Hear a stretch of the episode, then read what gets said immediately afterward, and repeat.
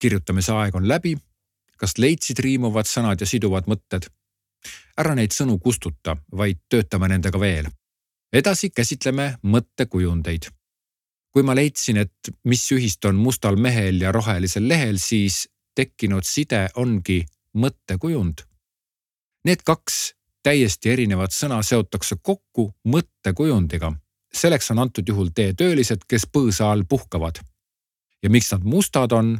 Sellepärast, et nad panevad asfalti ja miks nad väsinud on, sellepärast et asfalti panemine on päriselt ka raske.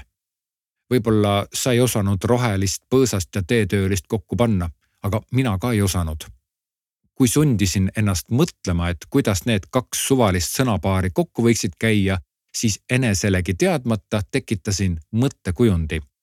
kirjutame need kaks sõnapaari koos mõttekujunditega luuletuseks.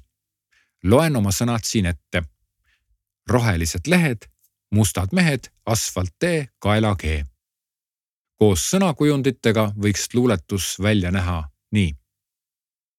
rohelised on põõsalehed, kus all puhkavad mustad mehed, kes panid asfaltteed, mis ümber Tallinna poolringi teeb. nüüd proovi sina.